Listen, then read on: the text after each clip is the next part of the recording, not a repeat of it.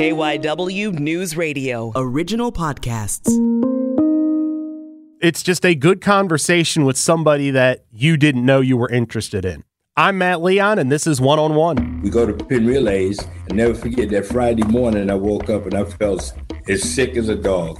I came back to the room. My roommate is still in the bed. He pulled the covers from over his head. He said, How'd you do?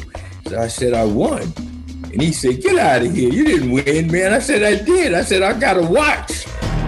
And our guest this week is Norman Tate, assistant track and field coach at Division Three Rowan University down in Glassboro. He was an outstanding athlete in his own right, actually a member of the 1968 U.S. Olympic team in the triple jump. And Coach Tate, thanks so much for taking the time.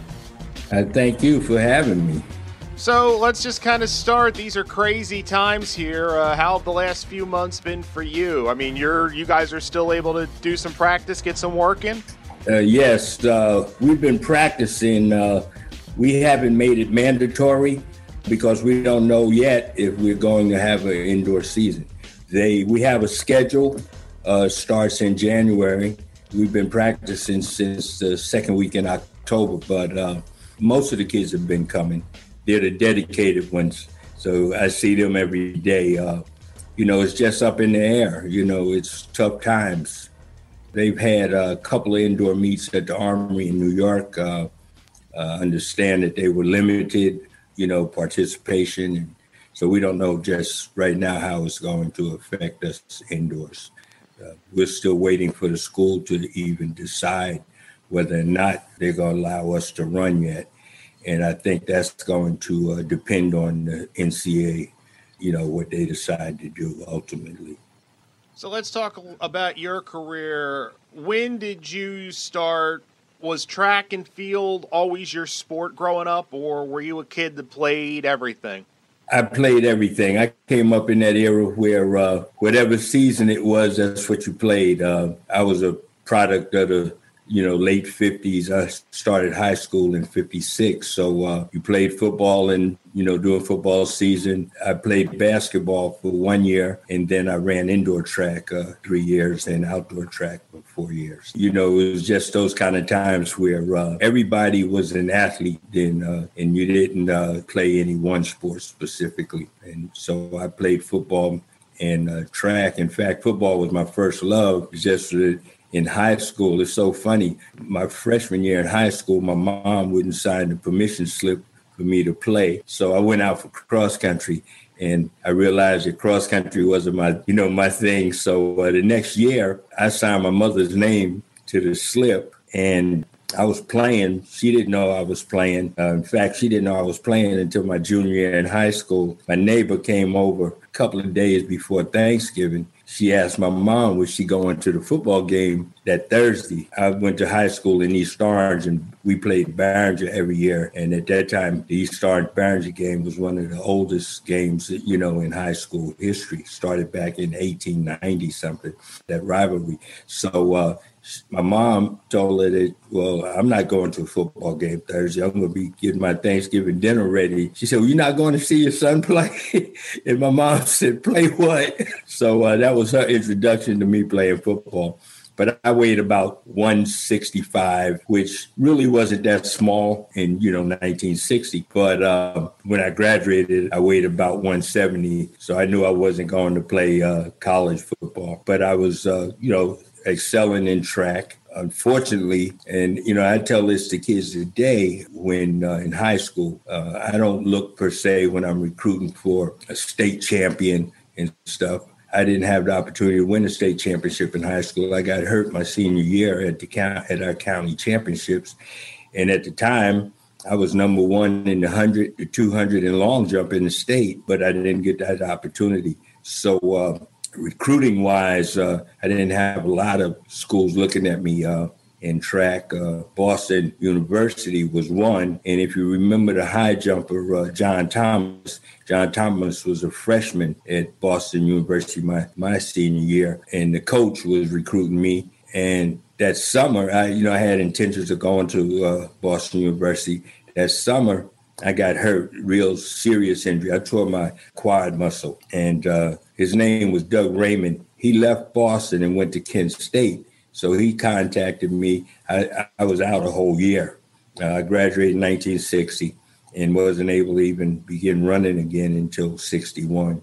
So I didn't go to school my first year out of high school. And when I look back at it, actually it was a, it was a good thing in the sense that I was 17 when I graduated from high school. So that extra year, I just got, you know, a little bigger and a little stronger. So um, when I went to college, I was the same age as most seniors. I would have been a year younger. Unfortunately, I didn't like Kent State at the time. So uh, I didn't go. I went out to the school, stayed a week, and I came back home.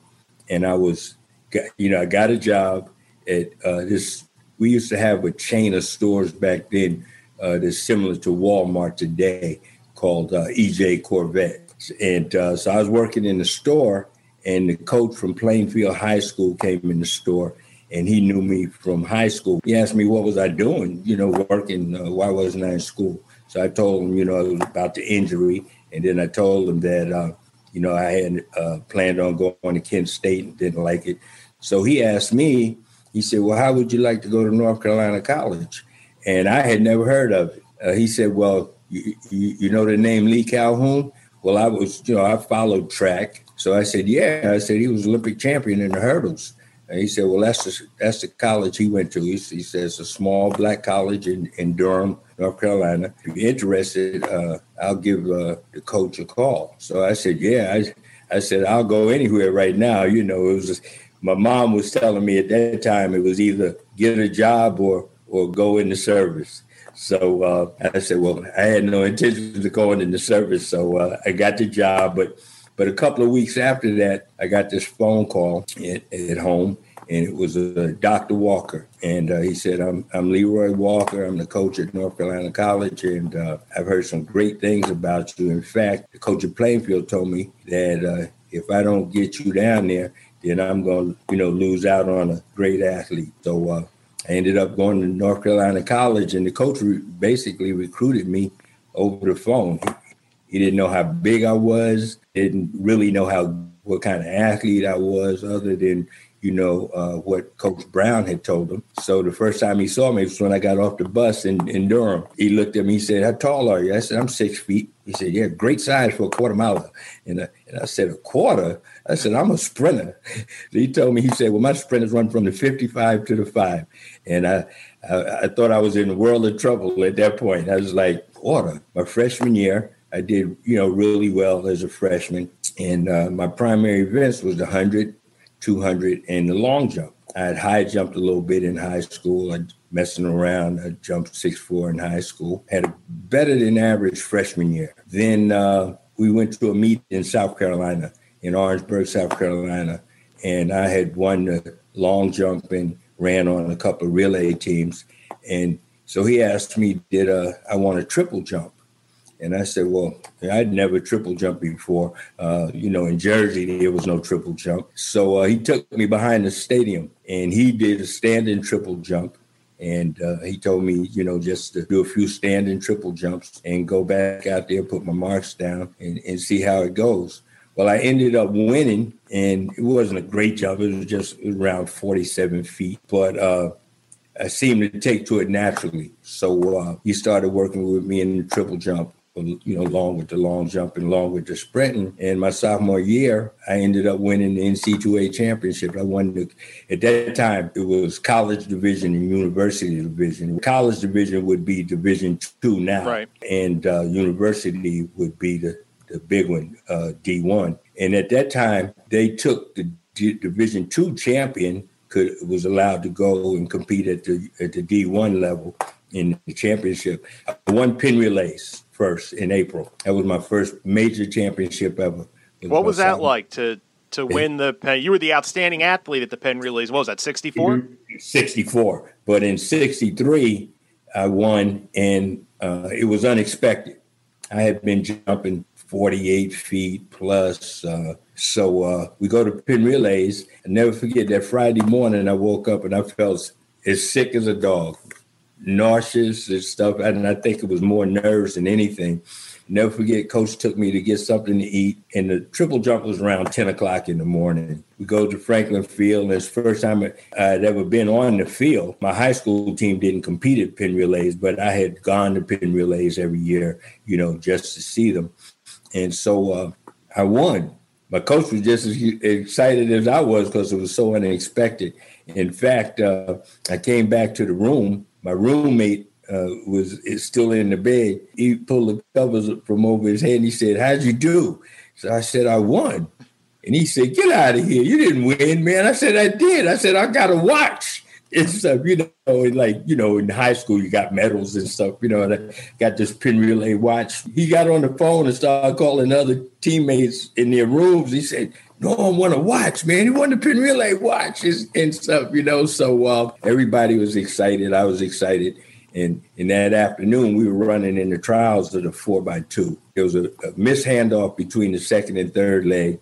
You know, you you get ready. I'm in the zone. I was running ankle leg, and I you're in the zone and you're excited. And, and I really felt like I was really going to do something because, you know, winning the watch, just the excitement of winning. I didn't know that there was a, a mishap in the zone. So I, I'm down and I'm waiting. I see seven teams come around the curve and I don't see my man. So I waited till everybody came through the zone with the baton and I, I took off and ran. And I ran with, you know, no baton. Coach said, you know, you didn't have to run. You know, why'd you run? And so I said, I said, Coach, I said, my mother, my sister, my cousins, I got friends, everybody came down here to see me run. and because they didn't get a chance to see me win the triple jump, it was so early in the morning.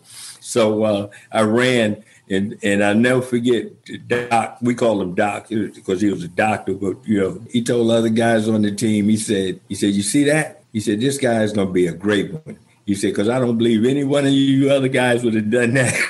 and stuff. And I, I know I, I must have looked foolish running running that 200 leg, you know, with no baton. But it was just that, you know, I felt like everybody came to see me run. It had, you know, from high school and, and my mom and and and that was the first college meet that she had come to, and uh, so uh, from that point on, I think it just you know, winning Penn relay has just made me feel like that I could be good. I, I didn't you know, I, I didn't grow up thinking that uh, I was going to be an Olympian or anything. I just always wanted to go out and perform to the best of my ability. I went on after that into May. I won the Division two championship, which was college division.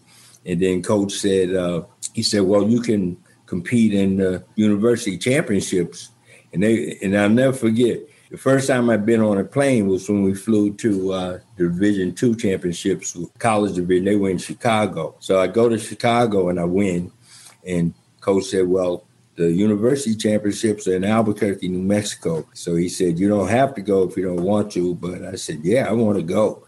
And uh, I was the only one on the team. And I was traveling by myself. So coach got me a train ticket on the Santa Fe uh, train to uh, Albuquerque I thought I was living big time. I'm, I'm on the train, uh, and remember Santa Fe Railroad had those uh, dome cars, and we rode. You know, the train, you know, route was through the Grand Canyon and stuff. So I'm like really in awe and excited. So I get down to Albuquerque. Coach never thought I was going to win. I didn't think I was going to win. I went out and I won the, the university uh, championship. And I'll never forget. I called Coach uh, long distance to give him the results so that he could put them in the paper. So I started at the eighth place because they scored eight place. They scored eight places in the NCAA championships, and I got down to second. And coach said, "Norm, why are you giving me all of these results and and you're not in them?" And I said, first place, Norm Tate, North Carolina College." The phone went silent. I said, "Coach, you there?"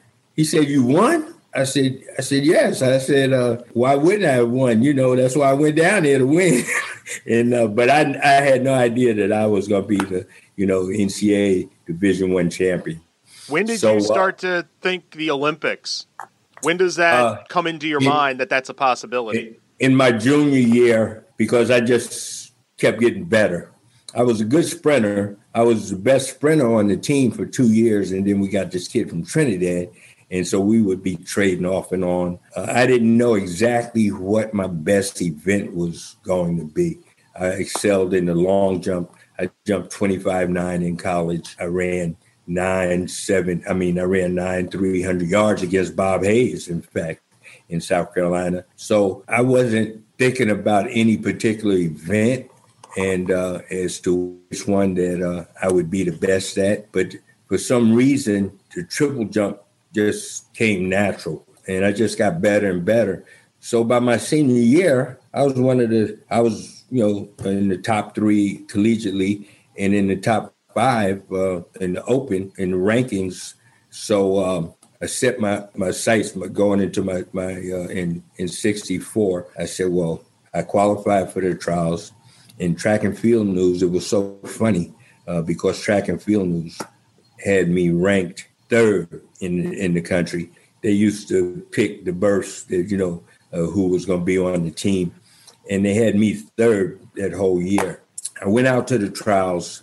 They were in, LA. It was the first big shock that I had. We trained at uh, Mount Sac uh, Junior College, and the trials were at the Coliseum. A couple of days before the event, they said we could, we wanted to, we could go to the Coliseum and practice. So uh, got on the bus and we went to the Coliseum. And you enter the Coliseum from the street, and it's like a tunnel. And when you come out of the tunnel, you're right there on the track, and right where the 100 meters starts. And when you look up, you see you've seen that big uh, that tower with the clock in the Coliseum. That was the first thing I could see in this huge stadium. And it looked even larger because there was no one sitting in it. You know, just look. And the first thing that came to my mind was, wow. It's like I was like in shock, like, what is this going to look like with people in it? Biggest stadium I'd ever, ever been in. Everything was like, looked gigantic and stuff, you know, with this big empty stadium. I think it it just overpowered me. From that point on, I, did, I just didn't even feel the same. The day of the trials, I was just like, you know, one of the kids that was I was jumping against. He said, "What's wrong? You look like you're running in slow motion." You know, uh, I didn't feel like that, but it was just that I was just power, you know, and, and overpowered. And I finished last. I made the finals, and I finished dead last. I don't know if you remember the name Charlie Mays. He was from Jersey City, and he was competing in the long jump. We had competed against each other in high school and college. And Charles missed the, the 64 trials, didn't make the, make the 64 trials. So we rode back on the plane together. We, we made a vow that we were going to make the 68 Olympic team. And from that point on, uh, all my training, I made the sacrifices, everything that I had to make, and all my training was pointed towards me making the 68 team. We trained at Lake Tahoe. We went out there the second week in July, and we were in Lake Tahoe until the trials were in September. But in my mind, I wasn't going to leave there without being on the Olympic team.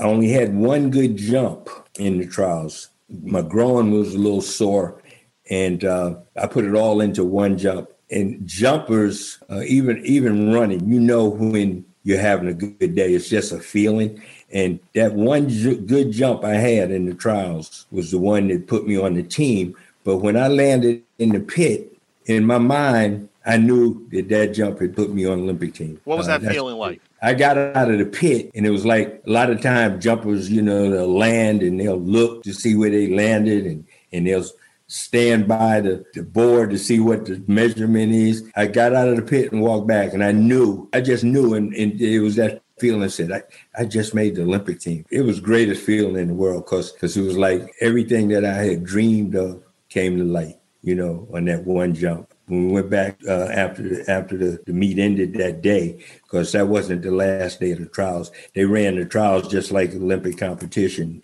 uh, over the period of a week, just like uh, the schedule was uh, in the games. So uh, I had a couple of more days uh, after I finished. So I came home. They let me come home. Came home for three days, four days, and uh, we had to go back to Lake Tahoe to uh, finish, you know, training, get ready uh, to go to Mexico. My performance at the games, the, the injury nagged me, and I just missed qualifying for the finals. But even then, I didn't think that I would have performed to the best because I was just I was injured. But just walking into the stadium at the opening ceremonies, everything was uh, just like a, a, dream come true. My mother was able to uh, come down uh, uh and be there and see me and that, that just made me feel that you know much greater because growing up my mom was my biggest supporter. She came to every track meet college. My mom would go anywhere there was a track meet that i was in when i was in college. So after i con- continued to compete after college she was always there. And so to, for her to, to you know be able to come to mexico. And she you know i was born in west virginia. My mom came to New jersey after i was born and two years later, she came to West Virginia, got me. I was with my, with my grandparents, and uh, she was working, single mom. So uh, anything that you know would make her feel good, uh, and anything I, I, could do, you know, I was able to do. She uh, the summers uh, uh, when I was in high school, she told me, you know, join a track club and, and run. Uh, don't worry about working, getting a job, anything. And that's the way that, you know, that's the way she was. I'll tell anybody, she was my biggest supporter. And I don't know if I would have two people, one, my mom, and then Dr. Walker. Without those two people, I probably wouldn't have realized those dreams that I had. Time for a break here on One on One. We will have more with Norman Tate right after this. And we are back on one on one. Our guest this week is Rowan assistant track coach Norman Tate. 68 Mexico City, there's your experience, and of course, that's also famous for Tommie Smith, John Carlos yeah. putting their fists in the air. Right. As an African American man, what did that what did that moment mean to you? And were you in the stadium? Were you aware? when did you become aware? The talk of the boycott began way before then. Uh, we had meetings while we were in Tahoe the whole time we were meeting. Well, initially it was a boycott. The majority of the athletes weren't open to a boycott. I don't think, uh, in fact, I, I, don't even say I don't think. I know I wouldn't have boycotted the Olympic Games. I was prepared if I had had the opportunity to uh, to be on the stand, I was prepared to do some form of demonstration. The boycott was out was because after 64, I spent another four years preparing to go to the Olympics. At that time, uh, and growing up where, and, and, it's funny, I think a lot of it has to do with, you know, how you grew up. I had, uh, white teammates that were my best friends when I was in high school. I went to, you know, East Orange High School, it was integrated. And if there was racism, I was blind to it. I guess, uh, because of uh, you know where I grew up. Carlos grew up in Harlem uh, uh under different circumstances. Tommie grew up in Ashley in uh, Mississippi, and then migrated. His family migrated to to uh, California. He had worked in you know picking cotton and uh, and stuff. So the racism with them was more prevalent than it was in my you know, growing up. And really didn't open my eyes to it until I went to school in the South, you know, where I saw a lot of the things that, uh, saw some of the things that you read about in the papers and people talked about. So uh, I began to, uh, to grow more in tune to what real world was. But the idea of boycotting the games, I felt that I would let down my mom, my coach, my school, and and my you know beside myself. After uh, they realized that it wouldn't be a joint effort to boycott the games. Uh, the talk then uh, uh, went to, well, what can we do to illustrate what was going on, you know, in the country? We talked about various things, uh, wearing uh, black socks, uh, dyeing our shoes. Sport is funny. Track was an amateur sport, and the only money that you received then was under the table. I was sponsored by Puma, and I, I, I remember Puma sending me shoes to school, and there'd be five hundred dollars in in the shoe and stuff. You know, you couldn't tell anybody because the AAU rules were very strict. In fact, at that time, you couldn't even win a prize at a track meet where the value was more than $75. If you uh, did accept a prize uh, that was worth more than $75, you could be suspended and stuff. Uh, very strict amateur rules. So the only money that you could get in track was, was under the table. And if you got any, if you were good enough to get any money from, it back there was only two companies. It was Adidas and Puma. Uh, you couldn't, you know, you didn't tell anybody you took the money and put it in your pocket. You felt good about it because it was extra extra money. We had come to an agreement at one of our meetings that we were going to dye. Everybody was going to dye to shoes black, and everybody, all athletes, all the black athletes agreed to it. The next day, they had another meeting, and there's this white guy sitting in the room, the only white guy in the room. You know, all the black athletes on the team, and uh, he gets up to speak well, he was introduced by, uh, and I, you know, I'm not going to call out anybody. He was introduced by one of the athletes uh, as the Adidas representative, and so he got up and spoke, and he talked about, you know, what we were doing, and he thought it was a very good idea that we dye our shoes black. And so he even agreed uh, that he would take everybody's shoes and have them dyed black, but leave the, the markings visible, the Puma sash or the three stripes because some of the athletes that were getting larger, you know, amounts of money because of who they were and the events they were in felt that uh, if uh, they was getting money from Adidas or Puma and the, and the shoe wasn't recognizable uh, as a Puma or Adidas shoe, then they felt that they might not get the money they thought they were going to get. So that ended that form of demonstration. So it was back and forth, back and forth constantly. It was just decided amongst the athletes that if anybody wanted to uh, demonstrate, they they would do it on their own. And basically, that's how it came about with with John and, and Tommie. They decided that they were going to, and we didn't know, you know, because it was on. The, everybody was on their own at that point. And so when it happened, we were shocked too. And we always sat in as a group in the stadium. And we went to whether you were competing in that day or not, we were all at the stadium and we all sat in the group. So when it happened, it was like, you know, wow. and the, I mean, the stadium, I mean, it was like thousands, that many thousands of people in the stadium all of a sudden was like dead silent at first. And then the boos and jeers came. And everyone in the stadium besides the black athletes, realized, you know, what was going on. The boos and cheers came. Uh, and then that, that night, uh, Avery Brundage called for a meeting. He was president of the uh, IOC at that time. And he, he was uh, president of the USOC when Jesse Owens was running. And he had been a disliked person by the black athletes from Jesse Owens' time, you know, to the, to the, uh, to that time. So uh, he called a meeting and, and called for the USOC to uh, take uh, John and uh, Tommie off the team, put them off the team, and send them home. Originally, it was stated that they, they had taken their medals, but they didn't. That never happened. Uh, so we met that night. They brought Jesse Owens in. Uh, USOC brought Jesse Owens in to talk to the athletes, and I knew Jesse. Owens. I had the opportunity to meet Jesse Owens when I was in college, and uh, and uh, he was always my mom's idol. So uh, I got to know him real well. I always thought he was a great guy, you know, great athlete, great person. But uh, USOC brought him in to talk to us, and uh, he started out by telling us about his story in Germany and standing up to Hitler and stuff. And most athletes were angry because they had already announced that Tommie and John were going to be sent home.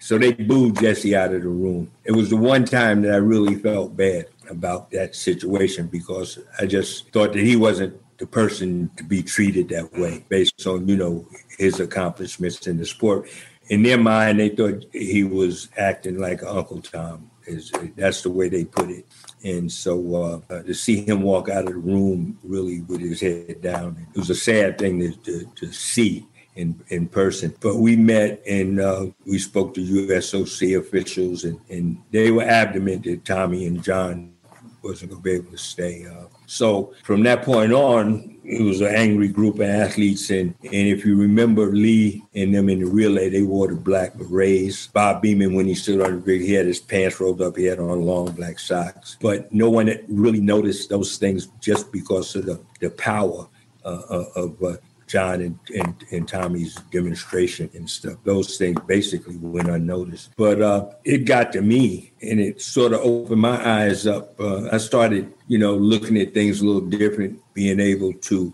recognize the racism that, that existed not only in the country but in our sport at that time. You just started to notice things and stuff. So it did bring about a big change in the attitudes of, uh, of the black athletes from that point on. I even uh, I was booed at Madison Square Garden. I came back, came back home, and I moved to New York. I was still competing. Uh, in fact, I won five national championships uh, indoors uh, in the long jump and triple jump. I had won one long jump title earlier in '66 indoors in Albuquerque. But um, I talked uh, with my teammates. I was running for New York Pioneer Club. I talked my teammates into ordering these red, black, and green uniforms.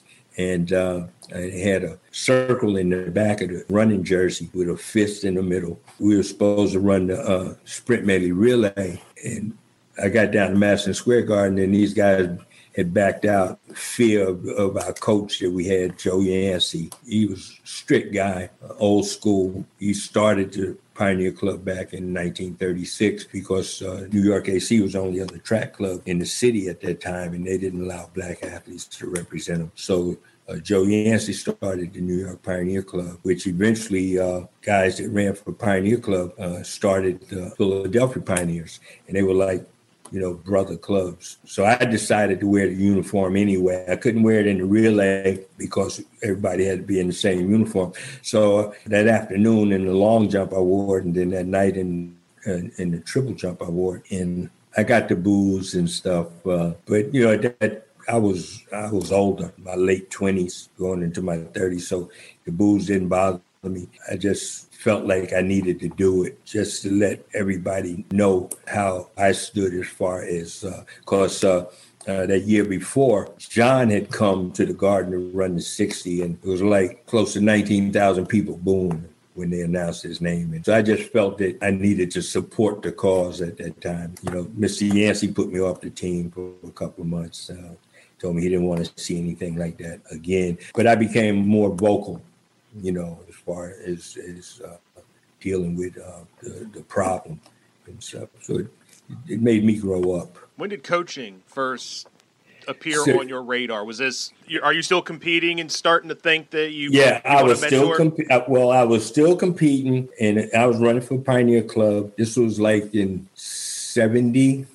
So I I, uh, I even went to the seventy two trials. In fact, I went to the seventy two trials as the number one long jumper in the country. I basically I was still triple jumping, but but I was starting to have uh, lower back problems from the pounding and the triple jump. So uh, I was put more focus in long jump and in uh, 71 I had gone 27 feet in the long jump and it was top jump in the world that year.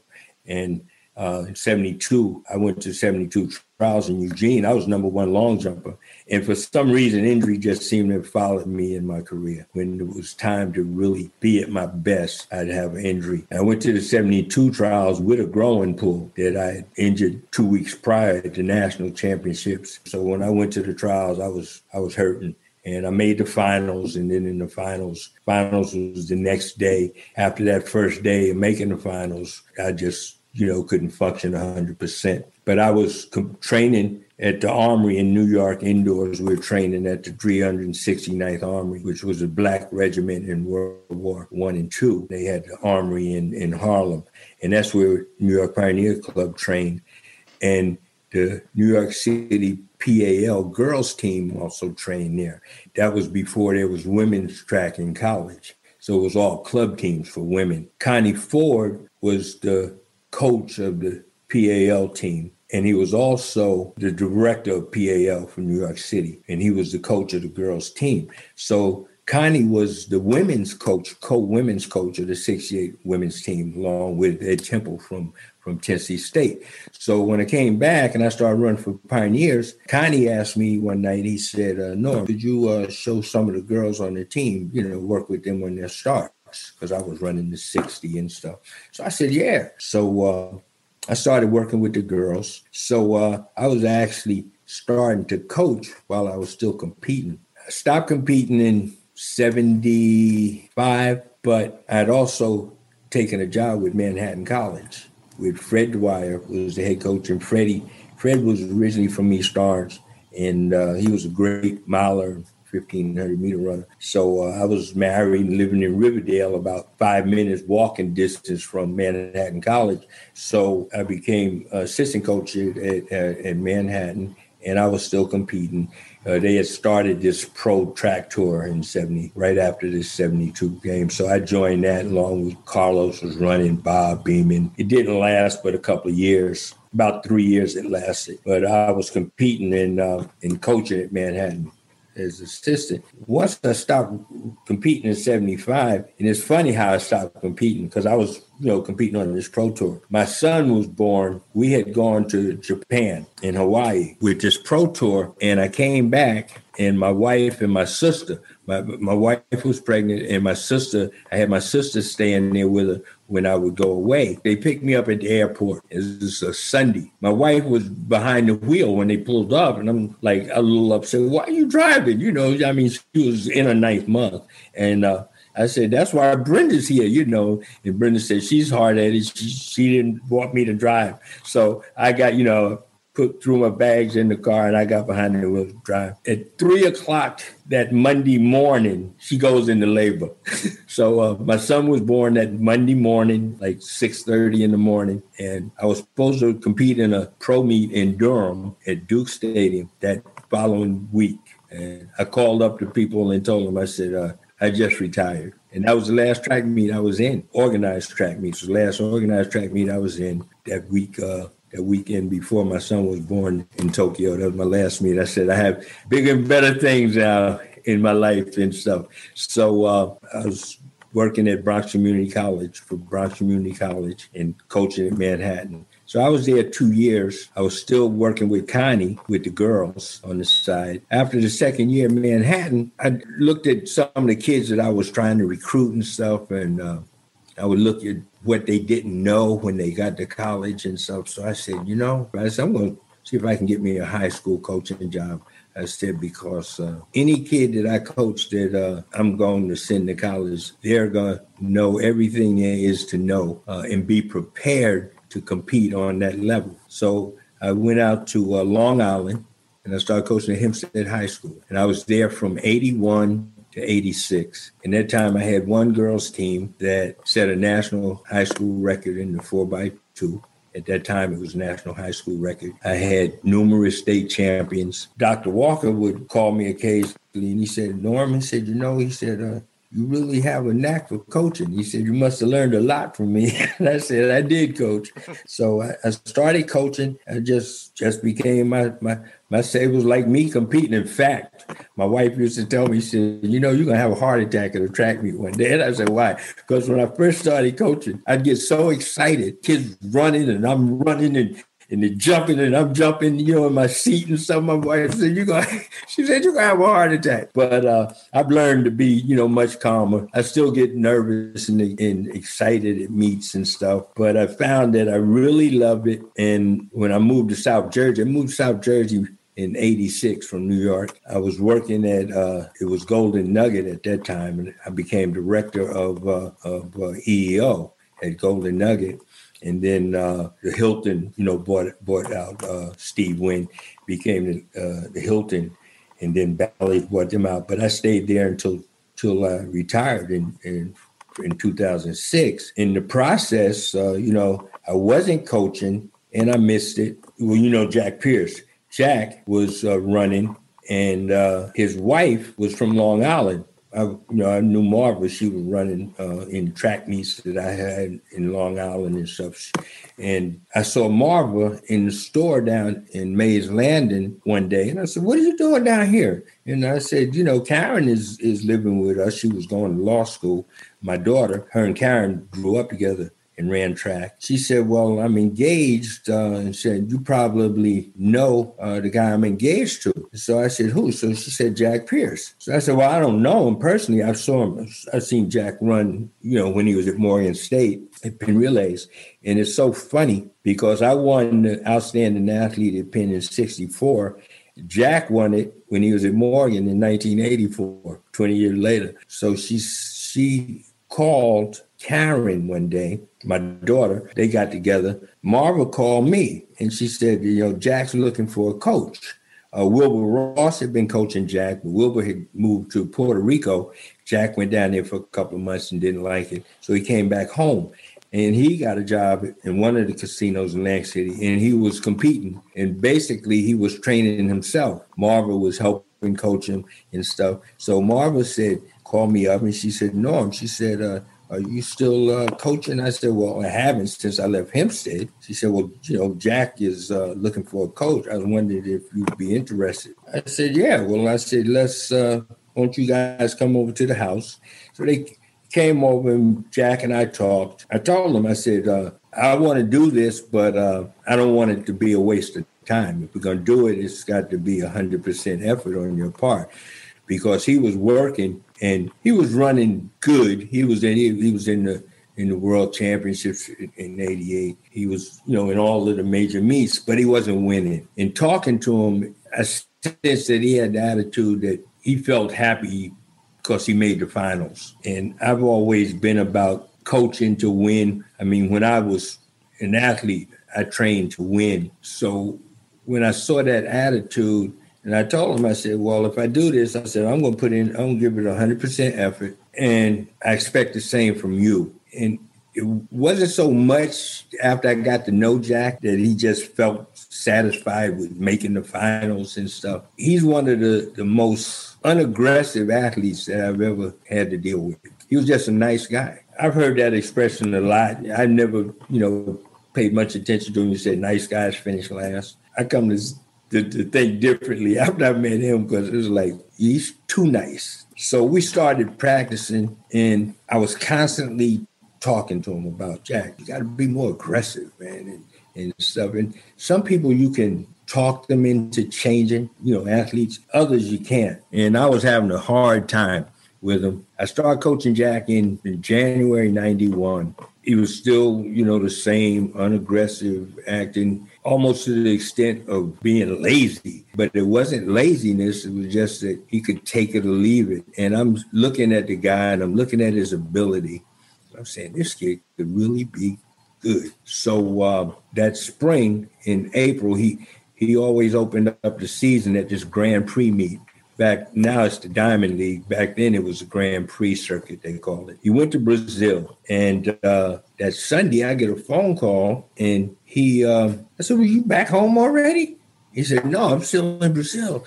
I said, What's up? He said, I don't know what you're doing, but it's working. I said, What do you mean? He said, I just PR. Jack, when I was coaching Jack, he could run like 13, 32. Well, he opened up the season, he ran 13, 19, fastest time in the world first meet, and it sort of changed his whole attitude. And uh, he came back. Jack would call me some days. I'd still be at work in Atlantic City, and he'd say, "Are we having practice today?" And I said, "Yeah, why not?" He said, "Well, it's cloudy outside." I'm like, "Cloudy? So what? It's not raining." He said, "Well, it looks like it's gonna rain." he, he was that type of athlete, you know, like didn't like practice, try to find an excuse not to practice. So when he came back, I could see that his attitude was changing a little bit. And this is 91, right? April. So now we're shooting towards uh, uh, he won he won the, the, the outdoor nationals at Randall's Island and uh, the world championships were in in Tokyo. So uh, we're training up at Winslow Township track and we had a really great practice. So we're leaving the track, and I've always talked to my athletes, even now. I always use the terminology we. I, I never say I or you. I always say we. It's always been my belief and my philosophy in coaching that if the athlete doesn't perform well, I'm just as much at fault as he is. I don't, you know, put all the onus on them and stuff. Uh, I take just as much blame for him not performing well as as he may. So I said, "Yeah, man." I said, "I said we just." I said, "We're ready." And he looked at me and he said, "He said I hope so." I have never ever physically touched an athlete in my life until that day. And this is a 29 year old grown man. and I grabbed him in his t shirt like this. And I, I said, What do you mean, hope? I said, if you're hoping now, we may as well not go to Tokyo and stuff. So it kind of scared him. And Jack is an imposing guy. Jack's like six two, and he weighed about 185 he looked bigger than me. I weighed the same, but he looks bigger because when you're in shape, your muscle bulge more and stuff. And I'm saying, am I crazy grabbing him like that? But but uh, it like shocked him because he didn't he didn't believe I did it. And uh, he said, "Yeah, we're ready. We're ready. Go to Tokyo." And I, to this day, I still think he won that race. If you look at the photo finish of the race and tell somebody who you think won this race, and everybody I've ever shown this photo to, they point and say that guy did. You can't tell who's who on the photo because it's in black and white. Those photo finished photos. They gave them both the same time, him and Greg Foster. I thought they gave it to Greg by uh, thousandths of a second. They went down to thousands of a second, but they gave both of them 1306. And then they went to thousands of a second and said Greg was. If you look at the picture and you look at the the way it was supposed to be determined by torso, Jack won the race. But it changed his whole outlook. From that point on, he had the mindset that he could be the best. Next year, 92, went, won the Olympic trials. We went to Barcelona. He got the bronze medal. Then he got two silver medals in the world championships and stuff. After that, you know, my wife passed in 2004. So Larry James was at Stockton, and Larry and I were teammates. My daughter's a lawyer, and she was uh, working in Atlantic City out of one of the law firm's offices. They had one in North, one in, so she was back and forth. But she happened to run into Larry. Larry knew who she was. And Larry asked her, what, what was I doing? And so she said, oh, he's actually doing nothing and is worrying me. He's sitting around moping and stuff. You know, this is 2006. Since uh, my mom passed, he hasn't really been doing it, going to work, but he's not himself. So Larry called me and he said, Norm, I need help over here. Larry was athletic director. He said, I'd like for you to come over here and help my coach out, you know, do some coaching, help bring the, the team back up to the standards they had when him and Don Bragg was there. I said, yeah, okay. So I went to Stockton. I was there two years. And unfortunately, Larry passed away. He was sick when I started, but it got worse. You know, he had cancer and he passed. So uh, that summer, Ringo called me, Ringo Adams, and, and, asked me, you know, how would you like to come over to, to uh, Rowan? I said, well, I'm in Stockton. I don't know. Uh, you know, I talked to Fritz about you, and so uh, they talked me into coming to Rowan. Larry had passed. I didn't feel that I owed any allegiance to uh, to Stockton, other than you know I was just a coach uh, that uh, they were paying to to, to coach. And so I handed in, you know, resignation and I left and I came to Rowan and it's been great. I've been there 12 years. Uh, I've had over 55 All Americans on the men's side. Uh, and for a while, I was dual coach. I was coaching the women and the men. Had over 35 women, All Americans, one uh, national champion indoors, uh, this girl Shayla, in the 200. I've had two national championship four by fours in back to back. Actually, in uh, 2013 and 2014, I've had uh, two individual champions in the hurdles. In the hurdles, uh, Dave Benjamin and this guy uh, Anthony Limo in the 400 hurdles. So it's been a great experience for me. I just feel like uh, I have something to uh, offer, and I enjoy working with kids. They don't believe I'm as old as I am. You know, they said, "Coach, you 78?" I said, "Yeah, I'm 78." Man, said, "You know, I still do exercise with them and, and things, and uh, it's just." Been fun. I feel that uh, it's it's kept me going. At times I joke when I say, "Yeah," I said, I, "I bet you I can still beat you out of the blocks and stuff." You know, it's been fun, and I've been fortunate enough to have some good good kids. Always tell people, you know, they say, "Yeah." People tell me, you're really a great coach," and I said, "Well, in order to be a great coach, you got to have some some great athletes. Like all coaches in all sports, you have some years where coaching seems hard because you just don't have the athletic talent. But I've always felt that uh, if you got the talent, then I can bring the best out of it. I actually have that philosophy about all athletes I work with. I tell the kid when I'm recruiting, I said, listen, there's no guarantee that you're going to be in the Olympics or you're going to be the conference champion or the national champion. The only thing that I can guarantee is that you're going to be better athlete, you know, when you leave here than you were before you came, and be a good student. Because uh, if I hadn't gone to college and studied and graduated, I wouldn't be be here telling you this here, you know, now and stuff, you know. And we're as we're winding down here, as we're running out of time. Real quick, final question: What is your favorite part of coaching? My favorite part is just seeing seeing the individual grow and, and, and achieve the goals that they uh, set for themselves. We've had kids that make sacrifices because uh, the nationals are always doing graduation always. You know, the first weekend in, in June. And I tell the kid, listen, it's your choice to make. If you want to walk with your classmates or you want to go to the national championship. I always let them choose. And if they just say, Coach, I've been here for four years, I want to walk, you know, my parents can see me, and go ahead because that's a big achievement. If you want to go to the nationals and see if you can win a national championship, then do so. That's a big achievement. But just seeing them achieve their goals and be successful. A lot of kids we get now, kids coming from schools where the kids that are their coach, I coach. And that makes me feel good. You know, there's several of the schools in the area, you know, have kids coaching them now that I coached and they tell their kids, listen, this is where you want to go because Coach Tate is a great guy and he's going to look out for you. Norman Tate, thanks so much for taking the time. Okay, thank you, sir. And that will do it for this week's episode of One on One. Want to thank Norman Tate, assistant track coach at Rowan University, for being our guest this week. If you like the podcast and want to help us out and you listen on Apple Podcasts, leave us a rating and a review. Now, you can follow the show on Twitter at One on One Pod. You can follow me on Twitter as well at Matt Leon 1060. Thanks again for listening and check us out again next week when we will have another conversation with someone you should know more about.